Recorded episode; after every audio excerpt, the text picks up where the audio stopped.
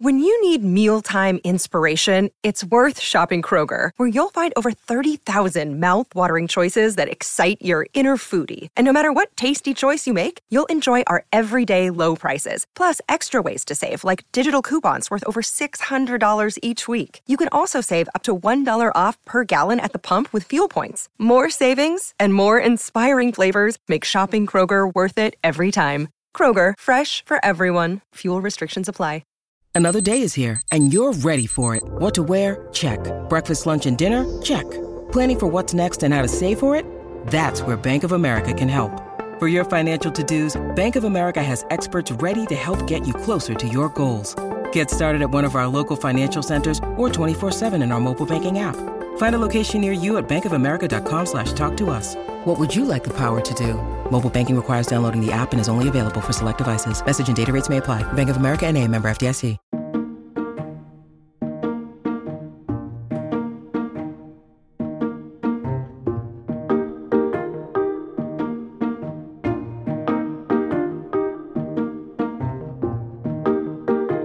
Hello and welcome again to season three of What I Did Next from ANT Media. I'm Malak Fuad, your host. This show focuses on people's personal and professional crossroads and looks at those trajectories from key pivot points. My guests are multilingual, multicultural, and they're either from the Middle East or are connected to the region in some way. They're industry leaders, they're curious and passionate about the world around them, and they aim to leave their mark in some way. Today, I'm delighted to welcome Dr. Ahmed Heikal to the show. To many in the business community across the Middle East, Ahmed Heikal is a household name, but things could have been very different. After getting his PhD in 1992 from Stanford in industrial engineering and management, Ahmed wanted to become a university professor. As the son of the renowned confidant of Egyptian President Gamal Abdel Nasser, Mohammed Hassanein Heikal, academia seemed like a good fit for Ahmed. Today, Ahmed is chairman and CEO of Qalaa Holdings, an investment company focusing on industries including energy, cement, agri foods, transportation and logistics, and mining. Some key companies under the Qalaa umbrella include the Egyptian Refining Company, ERC, ASEC Holdings, TAQA Arabia, and Dina Farms. Ahmed talks to me about the major ups and downs at the firm and the difficult period between the 2008 financial crash as well as the 2011 uprising. Describing these major pivots, he explains how Qalaa was able to eventually complete the building of ERC against all odds. Prior to founding Qalaa Holdings in 2004, Ahmed was an integral part of the rise and dominance of EFG Hermes in the banking world. He joined the fledgling boutique financial consultancy in 1992 and went on to hold every major position at the bank, including being executive board member and managing director of EFG Holding. There's no doubt that Ahmed can be a polarizing figure. Is he a gambler or is he a visionary? He can see the big picture and has been successful on numerous occasions in anticipating where the business zeitgeist will be. However, such high risk taking can also lead to major fails. He talks to me candidly about all of these. Today, we see Ahmed in a more reflective phase, concerned with issues of consolidation and deciding that his high stakes days are behind him. The man I met was thoughtful, pensive, and a person who was keen to look back at the trajectory of his career and life. We start our discussion today with our icebreaker questions. The first question is based on the Malcolm Gladwell book, The Tipping Point. I asked Ahmed what personality type from the book he most associates with a connector, a salesman, or a maven. I think all three. I, uh, all three because I have the capability of passing from what happens at the global economy to what happens at the local economy to what happens in local industries and what happens on the ground. So, and I'm, people tell me I'm a good salesperson. So uh, I'm, I'm able to convince people uh, relatively conceptually well. My uh, knowledge of you uh, is that, of course, you have a, a strong academic background. And uh, it would seem to me that you'd fit quite comfortably in the Maven category, which is an information specialist. Are you a bit nerdy about information? Do you like to gather information? Yeah, I'm, I'm, I'm, I'm I, I gather a lot of information. It, with me, there is a conceptual framework that and I put in the data points, I adjust the data points in my mind. Mm-hmm. Um, um, I gather a lot of information. You can ask me every day about the price of tomato, the price of, uh, of uh, cucumbers. You can ask me about the price of wheat. You can ask me the, about the price of corn. You can ask me the price of oil. You can ask me about interest rates. You can ask me about uh, balance sheet of the Federal Reserves. So I can I can go from ultra top to ultra bottom. High to low. So it would seem to me that you fit more the maven and salesman category. Maybe not the connector, which is a little bit more of a networker, uh, bringing people together. Whenever I have an idea of a business, I just do it. Mm-hmm. I, I, it's, it's, uh, I don't, you know, if, if I get an idea, and you don't get ideas by just sitting in the office or you, you, you have to be uh, in markets, you have to know the lay of the land in order to identify a business opportunity. I don't believe uh, people sitting in their offices and then suddenly there is a, a God sent idea that comes down uh, from high above. You need to be connected. Because you get a lot of those ideas from, from talking to people, not necessarily from people, but talking to people, and suddenly there is something mm-hmm. that comes out. Yeah. So, our second question, Ahmed, is about social media. And uh, this is a question that has um, surprised me in the way people have answered it. So either people are very black and white about it, they either love it or they hate it, or in in um, in one particular case, uh, one of my guests is not on any social media. Where do you stand on Twitter and Instagram? I neither have a Twitter account nor an Instagram account nor a Facebook account, so I'm I'm not on on those uh, platforms at all. At all. Mm. I I uh, do a lot of YouTube. What do you watch on YouTube? Uh, a variety of uh, uh, things from fishing to I'm, I'm an avid fisherman. from ballroom dancing, from science, from nutrition. You know, all of all, you know a, a very varied uh, of course, businesses, news, etc. Now, you know that the podcast focuses on pivot points, positively and negatively, professionally and personally. We all have these moments in our lives. I'd like to talk about your childhood. Um, you grew up in a very um, a prominent family, uh, a relatively public family in the sense that uh, your father, um, uh, Hassanein Heikal, was obviously very well known in Egypt and in the Middle East and beyond. And I wanted to get a sense from you the kind of childhood you had and uh, what it was like to have a father like that um, and, and how, how you look back on your childhood. I had a, a very happy uh, uh, childhood, punctuated by some uh, events that were uh, quite difficult. Uh, I had a, a, very, very, very good relationship with my father. Uh, we spent a lot of time together. It also helped that we were, we both did the same sport, which is golf. So we spend an enormous, you know, in golf, you, you walk out, you walk leisurely for a couple of hours, half an hour before in the car and half an hour later so we spend a lot of time together. And I used to go with him to golf every day at 6.30 in the morning uh, before school.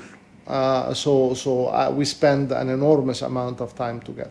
He was a fantastic man. Uh, he was very, very cultured. He was very uh, generous with his time, with his information.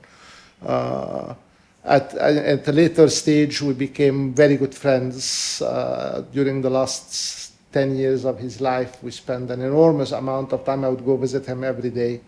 Uh, probably uh, this is why I, you know, I felt that I did everything and I was next to him till, till the last moment. Uh, so that was uh, very comforting. Uh, but beyond that, he was uh, he he uh, he was a very cultured man. Uh, you know, he tried to introduce us to uh, classical music. We, he failed. He tried to introduce us to poetry. He had this gift of memorizing a lot of poems and you know, during the, the, the, golf, he would say, you know, listen to this poem, and he would start.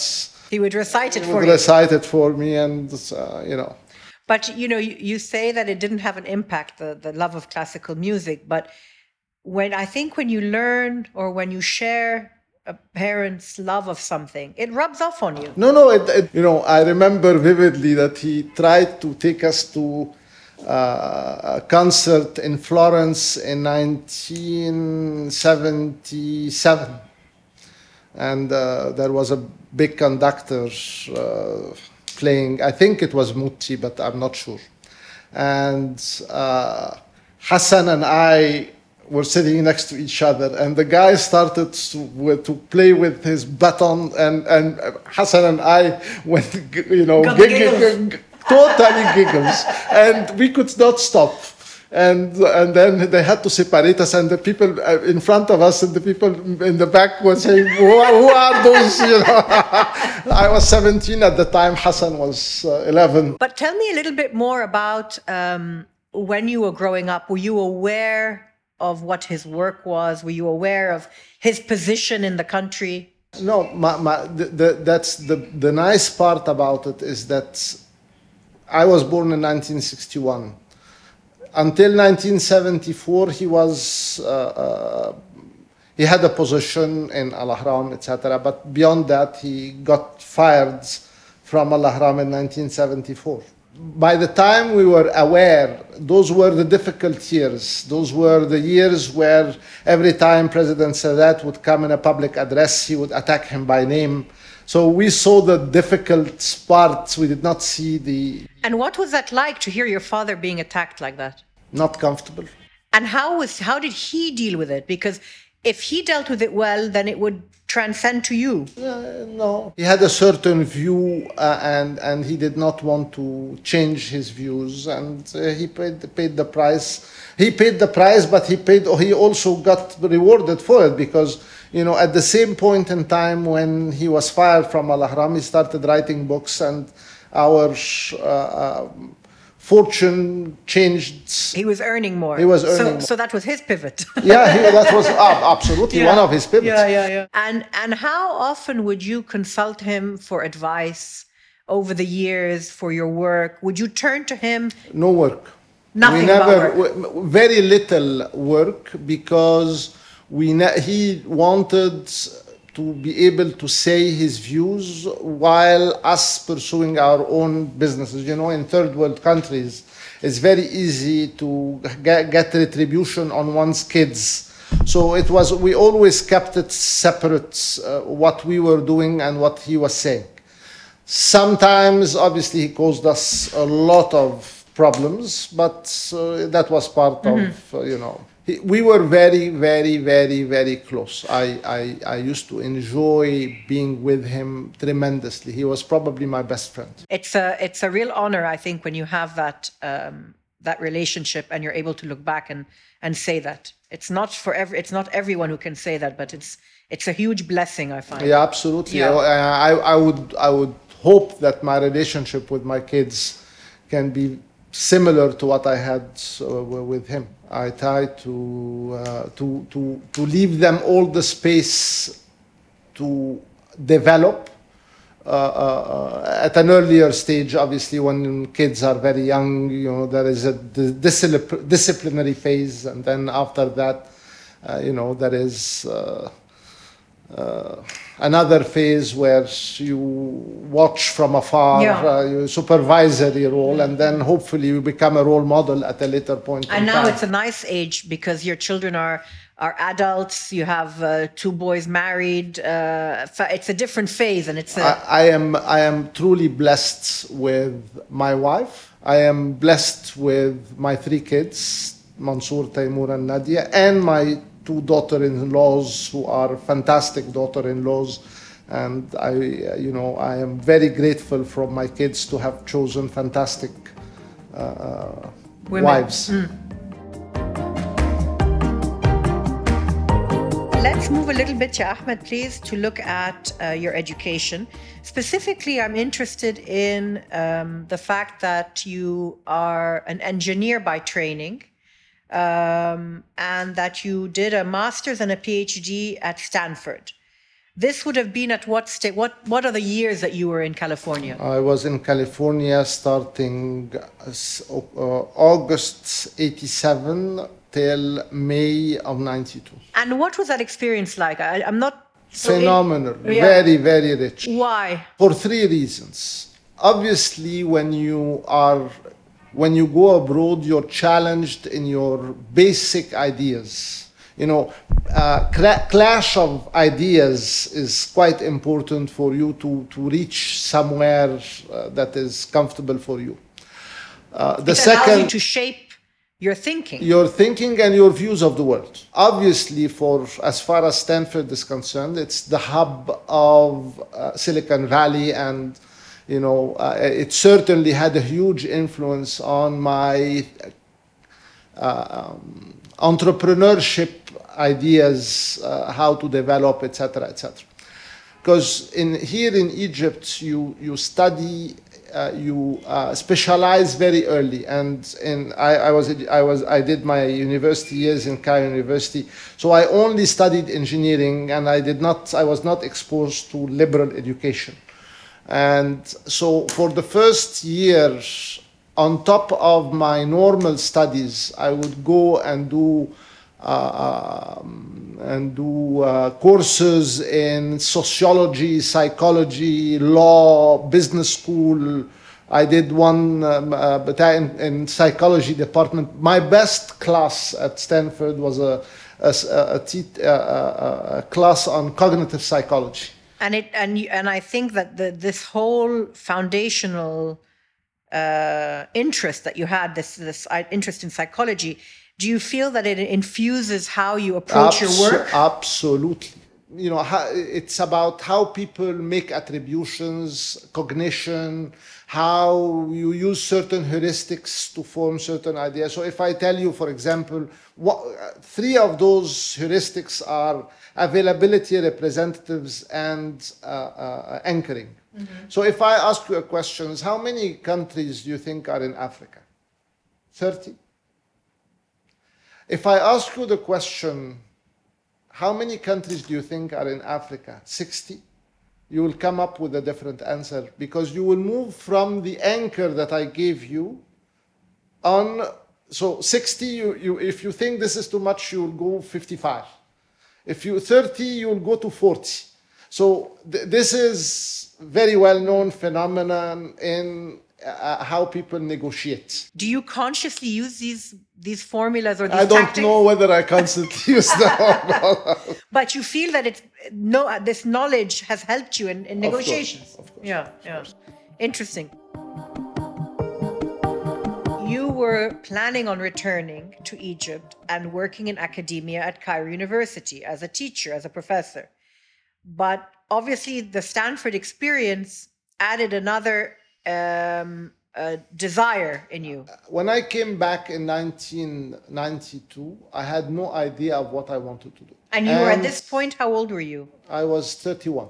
So you, that's very late. It's late to start a career and to still be uncertain about your direction. I was. I had no clue of what I wanted to do, and I, Dr. Taimur, uh, the founder of EFG and a professional mentor of mine, and an uncle, and an uncle, Uh, uh, uh, kidnapped me three days into my return to Egypt. And he told me, you know, you should come and work for EFG. So I said, okay, let us try.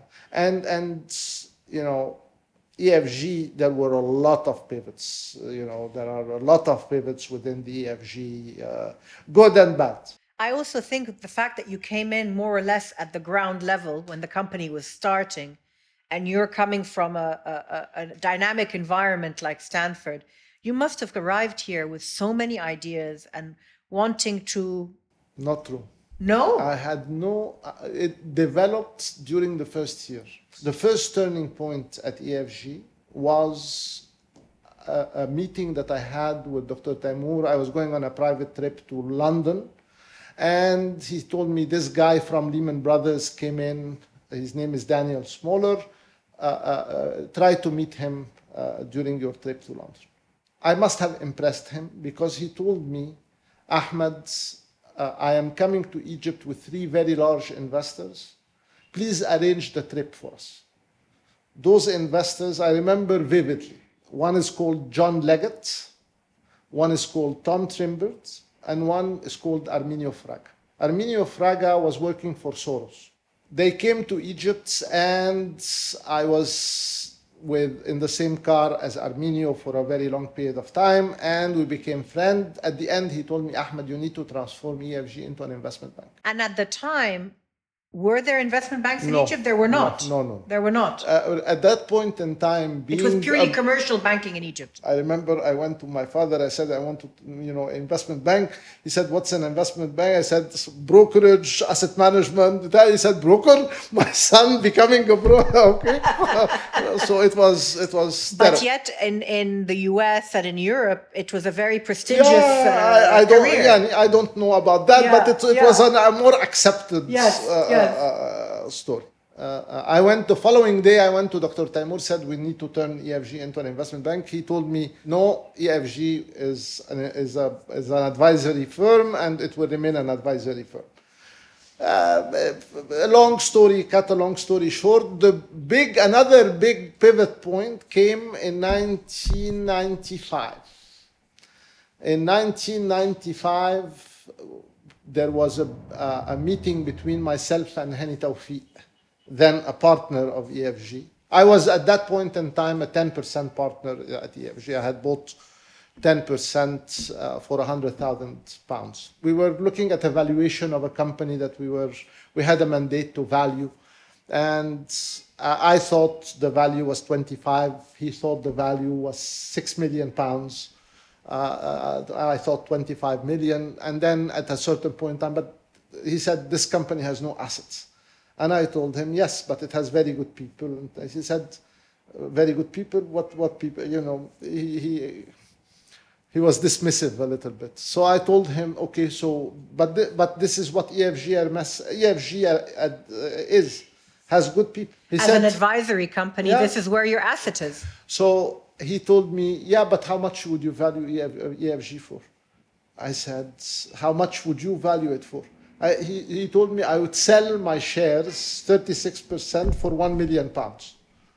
Okay, so I took, I had by me sheer coincidence, I had my checkbook in my uh, in my book pocket. I got it out and I wrote a check for 1 million pounds, which I did not have. So you used the psychology on him. No, no, no. I did not use the second. I, no, no, I did not. It was wasn't pure, necessary. pure, uh, uh, uh, uh, pure Circumstance. circumstantial. Uh, there was no. He had no intention to sell. I had no intention to buy. But he's he, the way he put it. He said, "I would sell my shares for one million pounds." I said, "Okay, I bought your shares and I got my Here you check. Here you are." And I have those uh, uh, uh, uh, framed out on the outside. On our way out, I will show you the, you know, this. yeah, uh, yeah, yeah. Okay, so And then you I said you, ended did, you up didn't buying. have the money in the bank. I did not have the money at, the bank. I just had just come from uh, from Stanford. Yeah, yeah, I did not have the money. yeah. So it was a promise to buy. No, no, but he, he also wanted the approval of Dr. Taimur, Right, etc. yeah. So it was it Yeah. was uh, from there faith, on. It yeah. was two months until we Yeah, yeah, executed. yeah. But that is what allowed me to bring Hassan back from uh, Hassan, uh, your brother. Hassan, my brother. So that is the, the those shares allowed us to include uh, the first crop of partners Mm-hmm. in EFG. So we were able to bring Hassan, we were able to bring to get Hussein Abaza to be a partner. We got uh, Ramzi Zaki to be a partner and Mohammed Nabih to be a partner. And then the first those those early years at EFG were were quite groundbreaking. Once you you transformed it into this investment bank, what what are the highlights of that period for you? No, it was it was we we did not want we were having so much fun we spend an enormous amount of time i would go open the, the door of efg at 8 o'clock and i would leave probably at 11 at night so it was very very very long hours it was 80 hours week it was it was you, know, grueling the, you you can only sustain that if you're in love with what you're you, doing. and, uh, Impossible. Look, yeah. and you everybody should encourage their kids to pursue what they love because it, you cannot spend that amount of time in, in, in, in a business unless you really are in love with your business. This was a bullish and heady time for those investing in the Egyptian economy, and Ahmed's name was synonymous with big wins for EFG. He's also associated with a major fail for the bank, Fanoon, a publishing house and digital media library owning the rights to much of Egypt's cultural output. The idea is that Egypt had has a, a lot of soft powers. Soft powers, the, the, fun, the idea of a soft power is either anything that has not, does not have to do with military or money. So anything you can exert influence in your surrounding that does not involve those two issues. Yes like uh, the power of ideas, the power of arts, the power of sports, culture, the power of yeah. culture, the power of tourism. Tourism. The, you have a lot Absolutely. of, uh, you know, uh, managers that you can export. Uh, uh, eh, eh, you know, mm-hmm. a lot of mm-hmm. businesses that that do business yeah. around, etc. So the idea was to put a lot of that heritage into one uh, house and in particular, you were looking at uh, cinema and music. Cinema, music, and publishing. Yeah. So in publishing, we had Naguib Mahfouz, Tawfiq Al Hakim, my father, uh, a lot of people under one uh, uh house. Uh, in, in, in music, we had Umm Kulthum, Abdul Halim, Abdul Wahab. But how did you buy? Where did you buy the rights we, from? We from bought from, from the heirs. From the heirs of the of these people. Yeah. Okay or from the companies themselves. And the idea was to monetize those rights digitally. Mm-hmm. That was in 2000, in 1999, 2000. And that was too, too, too, too, too soon. Soon. Mm. Okay. And we could not sustain that. And then you obviously offloaded the company. We sold to? it to Prince Al Walid, and uh, the story of how we got it, we, we did that deal is is one day it will be, but it's a very long version. But it's um it's was this a very much a a, a project that you took to your heart because uh, the idea of culture and the idea of yeah. being part of trying to sustain and and and and bring to the next generation the Egyptian word and music and there was some uh, there were with me it's always the mix. Mm. I, I i'm not motivated only by money although money is very important because shareholders require money returns. But you also have uh, you know uh, another element of being useful to society and what did your father think of the concept of he, he, he, said it's dynamite. You don't know who you're dealing with, and it, you know you dynamite in a negative way. And dynamite. In oh, really? I thought you meant dynamite as amazing. No, no, no. Why? No, yeah, let's uh, let's leave that one. We'll do that one offline. That's very interesting. I thought he'd be very proud to be able to create a way to sustain all this no, for the next but generation. The, prob- the, problem is there were there were too much vested interests. Ah, but the concept uh, must the, have Yeah, the concept is good, yeah. but but the problem is, you know, yeah, you, you will you you will step on too many vested yeah, interests. Yeah. When we come back, I talk to Ahmed about his leaving EFG and getting started with Qalaa. We also take a peek into his bucket list, and this may surprise you. That's right after this short break. Hey, it's Kaley Cuoco for Priceline. Ready to go to your happy place for a happy price? Well, why didn't you say so? Just download the Priceline app right now and save up to 60% on hotels. So, whether it's Cousin Kevin's Kazoo concert in Kansas City, go Kevin, or Becky's Bachelorette Bash in Bermuda, you never have to miss a trip ever again. So, download the Priceline app today. Your savings are waiting. Go to your happy place for a happy price. Go to your happy price, Priceline. I wanted to take a minute to tell you about our bonus episodes, available exclusively for subscribers.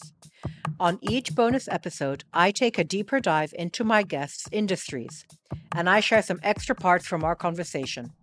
For example, actor and comedian Ramy Youssef told me about his thoughts on cancel culture, and ex anchor and now author Hala Gorani told me her thoughts on the future of journalism. All of these great stories are only available on our bonus episodes, so subscribe now to unlock this amazing extra content. You can subscribe in Apple Podcasts by clicking the subscribe button or on our website and get instant access to all our bonus episodes with a two week free trial. And now, back to the show. Welcome back. I'm Malak Fuad, and you're listening to What I Did Next.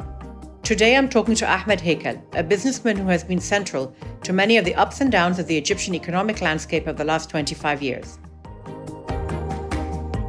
So then, um, you left EFG, Funun. Uh, Funun I, I sold was Funun, sold. and I sold Funun in a very nice way. Return And- money yeah. to shareholders, and, and all the material lives on anyway. yeah, which is uh, in a way good, Yeah, in a way important. So tell me what happened next for you. I know that uh, Al went to Siq- uh, to form Qalaa. Did you have a break or did you No, go no, straight into it? Straight into it. So you had perhaps already been formulating in your mind another concept? Yeah, yeah. We we I was at the the last days in EFG was I was the head. I am the one who probably did all four disciplines at EFG. I was head of securities trading. I was head of asset management. I was head of uh, investment banking. I was head of private equity. So private equity that that was the last thing I did. So this was the thing that I So that was a natural jumping off point for that you. was a natural jumping off. and point. tell me about the start of Ella. we were looking for the first deal. The first deal was an important deal, and we were looking for it. We identified it, uh, but it was it took much longer to con- to to close. And at a certain point, Hisham Khazindar came to me. He said, "You know, uh, is it time to fold? Uh, you know, we, we're not doing the first deal." And but we kept at it, and, and, And we what did was the the first The deal? first deal was ASEC, yeah. ASEC was one of those deals that will never be repeated. In 2005, we thought that valuations were running very high. Uh, we had made very large sums of money. You know, when you start talking about those types, multi hundreds millions of dollars, this is a huge. Those are huge amounts. We then thought that we could build companies instead of buying companies. And that is a totally different It's a different beast. Skill- Yeah, skill set yeah, yeah. and a different beast. And with the financial crisis of 2008, you were still able to continue with the development of those companies? Yes. And, and that was using the firm's own capital because at that point in time, in, co-investors of ours were no longer willing to invest. Mm-hmm. But at some point, Ahmed, didn't you have to make a decision as to which of those companies you had to uh, put your resources behind and which you had them, to? we got them all out of the door. There were a lot of calls within the firm to concentrate on some companies, but we, we ended up being able to conclude everything uh, until uh, 2000. But then we got in, we got extremely unlucky with the timing of the, The ERC closing. Before we discuss that, tell me a little bit about ERC. So you and I went on a very interesting day trip together, a field trip. For me, it was a field trip. For you, it was a day at the office, uh, where you showed me around the plant, and I got to attend a meeting with you there.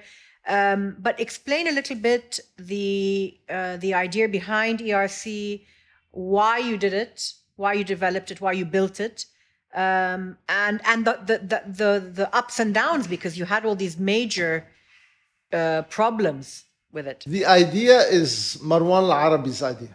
okay, he came to me one day, he said, I found it. Okay, I found I found the Holy Grail. I found the idea, and he had the, he had found a really very very interesting idea. You know, every single company that you do should have should have an idea about how you're going to make money. You know, and Marwan had had had identified that particular uh, point. Otherwise, it's a dream. Uh, otherwise, it's it's it's just a concept. Uh, uh, for your listeners, ERC is a 4.3 billion dollars company.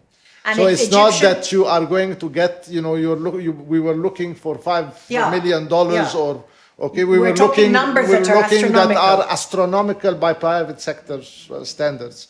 You know, we, we our loan was 2.3 billion dollars, uh, a huge loan to get without the guarantee of the government. And uh, uh, in February of 11, the four local banks withdrew their support. And that was $450 million of, of equity in the middle of the revolution. Okay? So it, it was a huge blow at the time. And, and then on top of that, me, Tariq Salah and Marwan, we were banned from travel uh, at that point in time. Also, they accused us of all sorts of, of misdeeds, and uh, which were totally false. And we were able to clear that uh, by June of uh, 11. So we started anew with a $450 million equity shortfall right at the time where You were closing, where you were meant to be we- finishing. We, we were meant to be finishing, but then $450 million when there were riots and people getting killed right in front of our offices. So it was a very, very difficult time and it was a very tumultuous time. And how did you get through it? we got through it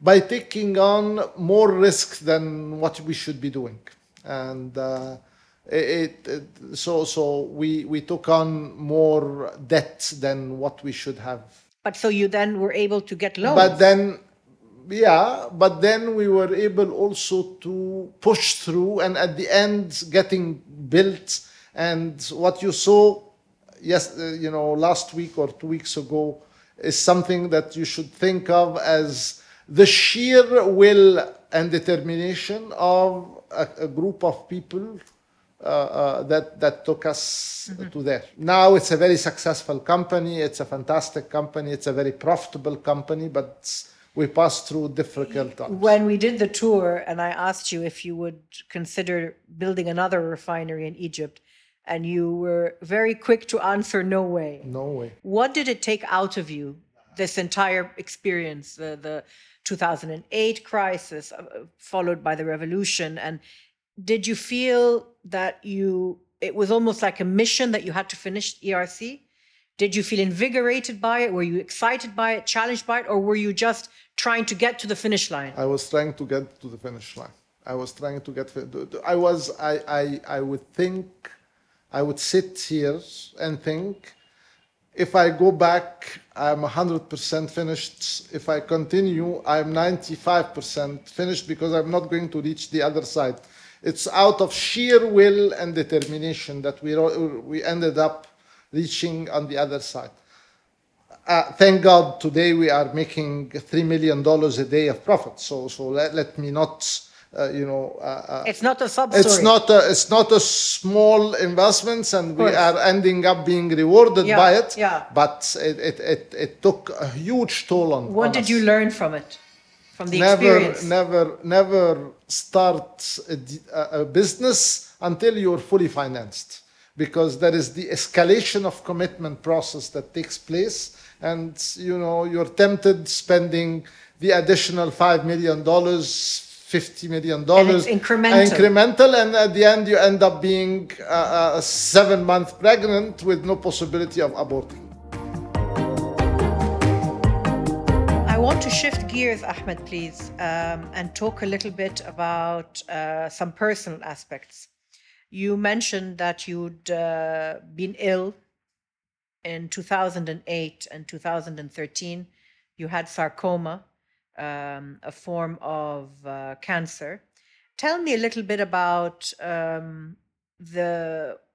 I don't need details. I don't need you to go into details, but what, how did it how did it happen at the beginning what, what, how did it also because you know i've also had cancer so it for me it was a very big pivot in my life uh, how did it change your perspective on life uh, and how did it make you look at things around you how did you prioritize things after that First, uh, uh, uh, uh, I was diagnosed in February of 2008. 2nd of February 2008. I was on the operating table in Boston on the 7th of, of February, so five days later. I took this decision very, very fast. It was 48 hours. And you were how old then? uh, 47. 47. After the operation, immediately I, I, uh, I started uh, uh, getting uh, radio, very, very aggressive radio, and very, very aggressive uh, chemo. Uh, and that, uh, t- you know, the sarcoma is very dangerous because it tends to go to the lungs very quickly. And you were never a smoker. I was never No, a smoker. No, but it, it's not smoking. It's No, but if you had it- already weakened lungs, Yeah, it would no, have been a problem. uh, yeah, maybe. yeah, I, I did not know the probabilities, etc. So better, exactly. much better. Hassan Heikal came to visit me one day, and he came to me with, to the doctor, and he asked the doctors, "Can we understand what is the prognosis?" He said the five-year prognosis is less than thirty percent, and uh, it took me by surprise. I have to admit that I, I did not know those probabilities. And You didn't do your, you didn't research. no, it. I did not. You did. You chose I- on I- purpose. no, not to. I don't know whether I chose or what I, I um, you know, I let it Yeah, pass. yeah. Okay. And by the time the, the after the end of the fifth year, I was going up out to take out my portacath. You and had kept it the whole I had time kept for the it whole five time. years. Believe it or not, I kept it until last year. Why, Ahmed? But I, I Out of uh, uh, precaution. out of pre- out of superstition. Really? How interesting. okay. I- I- Wow. I- yeah. And uh, uh, But it's not. But I suppose it's not good. No, and and but it's discomfort. It's, it's uncomfortable. I- It is. Yeah. So so I uh, uh, uh, in in 2013 I was going for my last checkup before I graduate to a full year. Yes, uh, yes, uh, okay. yes.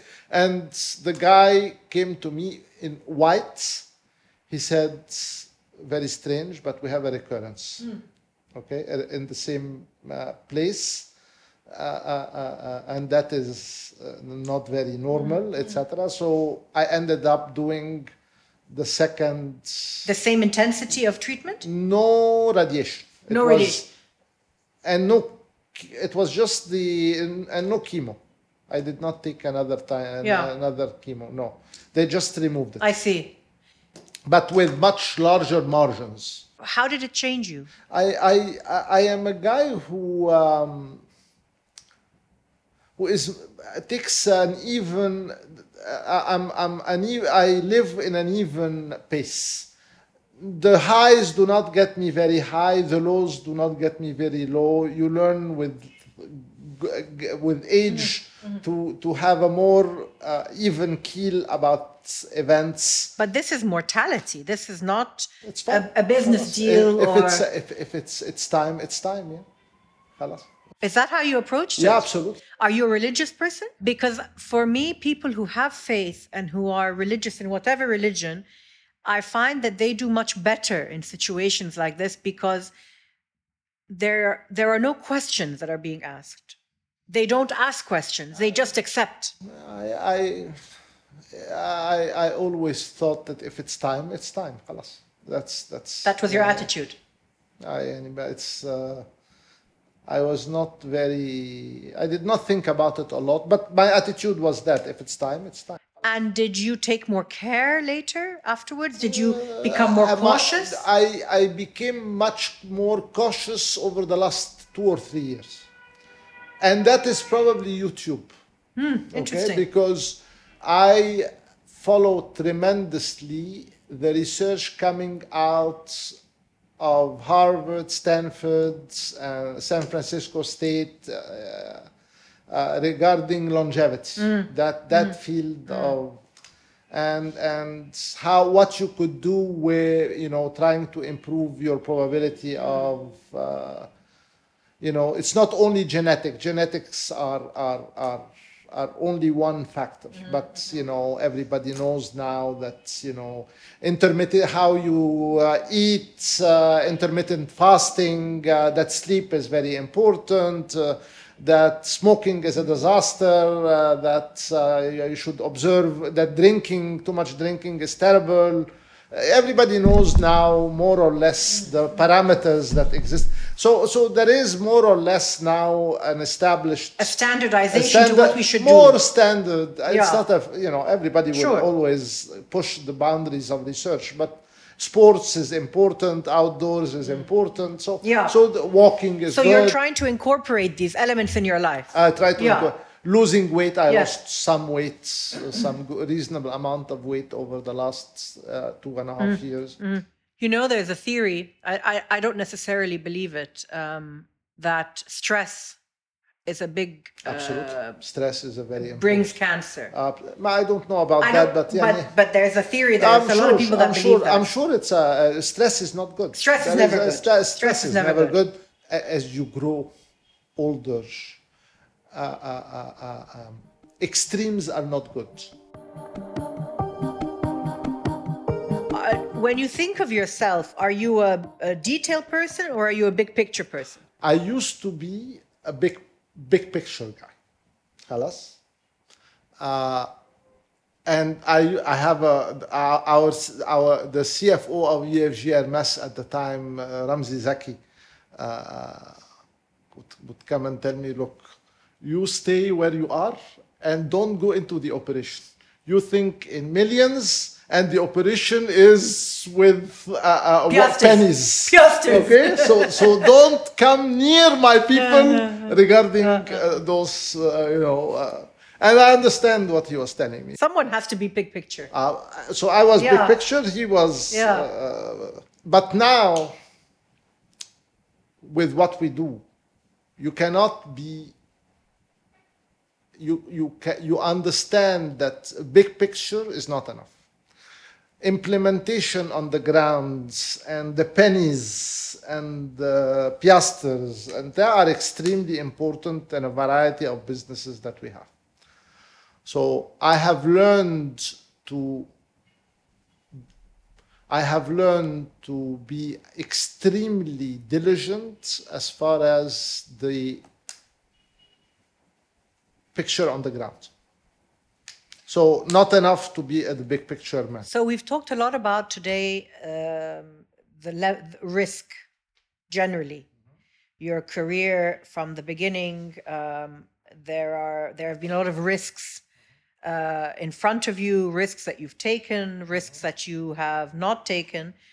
When you look back, when you know, just generally, do you consider yourself to be someone with a high level, a high taste for risk? used to be on the uh, uh, on the upper end of the chart.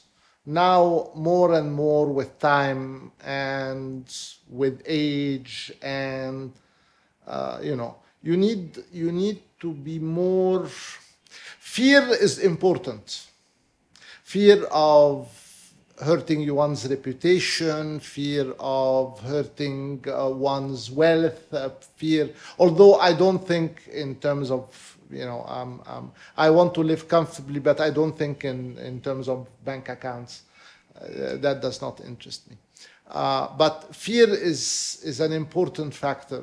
Uh, I used to be fearless, and and that is never a good thing. Can I ask you something? Because for me, wha- my going back to the cancer issue, for me, I developed fears after that. I got phobias about things. That didn't affect you in that way. Zero. So in your in your case, the fear issue is more that with the age. risk. I don't have, I, I recognize that I don't have in me the desire or the capability to start anew. Mm-hmm. I, I pass through a variety of cycles. I have, I lived a very interesting life, but if I have to start from scratch again, now we have maybe 40, 45 companies that are doing well. I am not looking to take on a lot of risks. Uh, marginal on the periphery, but today I don't have it in me to start a new cycle. You're in a maintenance and consolidation phase. I am in a maintenance and consolidation phase. Okay, lastly, just for fun, What is on your bucket list? Uh, my, on my bucket list, I would like ballroom dancing is certainly. I some- love this. Tell me about this. When we went to California in 1987, May and I we picked up ballroom dancing, and uh, we would go to the YMCA for classes. Uh, probably we went eight or nine times. I had taken da- two dance lessons with Hassan in Zurich. When you were Hassan- children. When we were Teenagers. Not, uh, yeah, teenagers. Yeah. That your mother, of course, insisted No, on. no, no, no, no, no. It was not, not, not related to my mother. I, I had, uh, uh, uh, we, we went to St. Moritz a lot. And uh, there, there, there, is, uh, there is a famous um, discotheque there called La Volière. La Volière is named after the Shah of Iran. He had the Taus, the, there, and La Volière, he used to go there a lot. So they, they named the, the, the, the, this disco after him. And so in 1980, I was there and I saw a couple dancing, and it was magical. They were obviously practicing couple, and it was fantastic. And I always wanted to What did you like about it? The elegance, the flow. the elegance. Yeah. The elegance. Uh, uh, uh, so, and the rhythm, rhythm. Uh, so I wanted to. So when we went to California, we started class, and then my uh, uh, uh, was pregnant, so we stopped. And she decided she does not want to take it up because I'm a lousy dancer. that's that's what she said. That's what she said. She's probably right. So I'm a lousy dancer. but you obviously love it. It's still fun. I, I did. I do love it. Yeah, yeah. So so probably you know hopefully in a year's time you know I would be probably 10 years 10 kilos lighter and more have more uh, Yeah. leisure time on able my to hand move around the and be, floor. Be, be, be, able to move uh, but but you would would May be willing a, willing partner? no, no. No may is not a willing partner, and I don't want to start with her. I want to, to take That's dance funny. classes with a professional dancer. Yeah, yeah, yeah. No, no, I no. this May, story. no. I love this story. She can watch you. She can watch me. Ahmed, thank you so much. Thank you. What a treat. Thank you. Thank you very much. Thank you. I'm delighted you were with me. Thank you. Thank you for listening today. This episode of What I Did Next was brought to you by ANT Media with me, Malak Fuad, and is co produced by Chirag Desai. Please remember to follow us on Instagram, Facebook, and on Twitter for updates on the show. Just search for What I Did Next. You can help our show to grow by leaving us a positive review in your favorite podcast player. Our next episode will be in two weeks' time, and we hope you can join us then.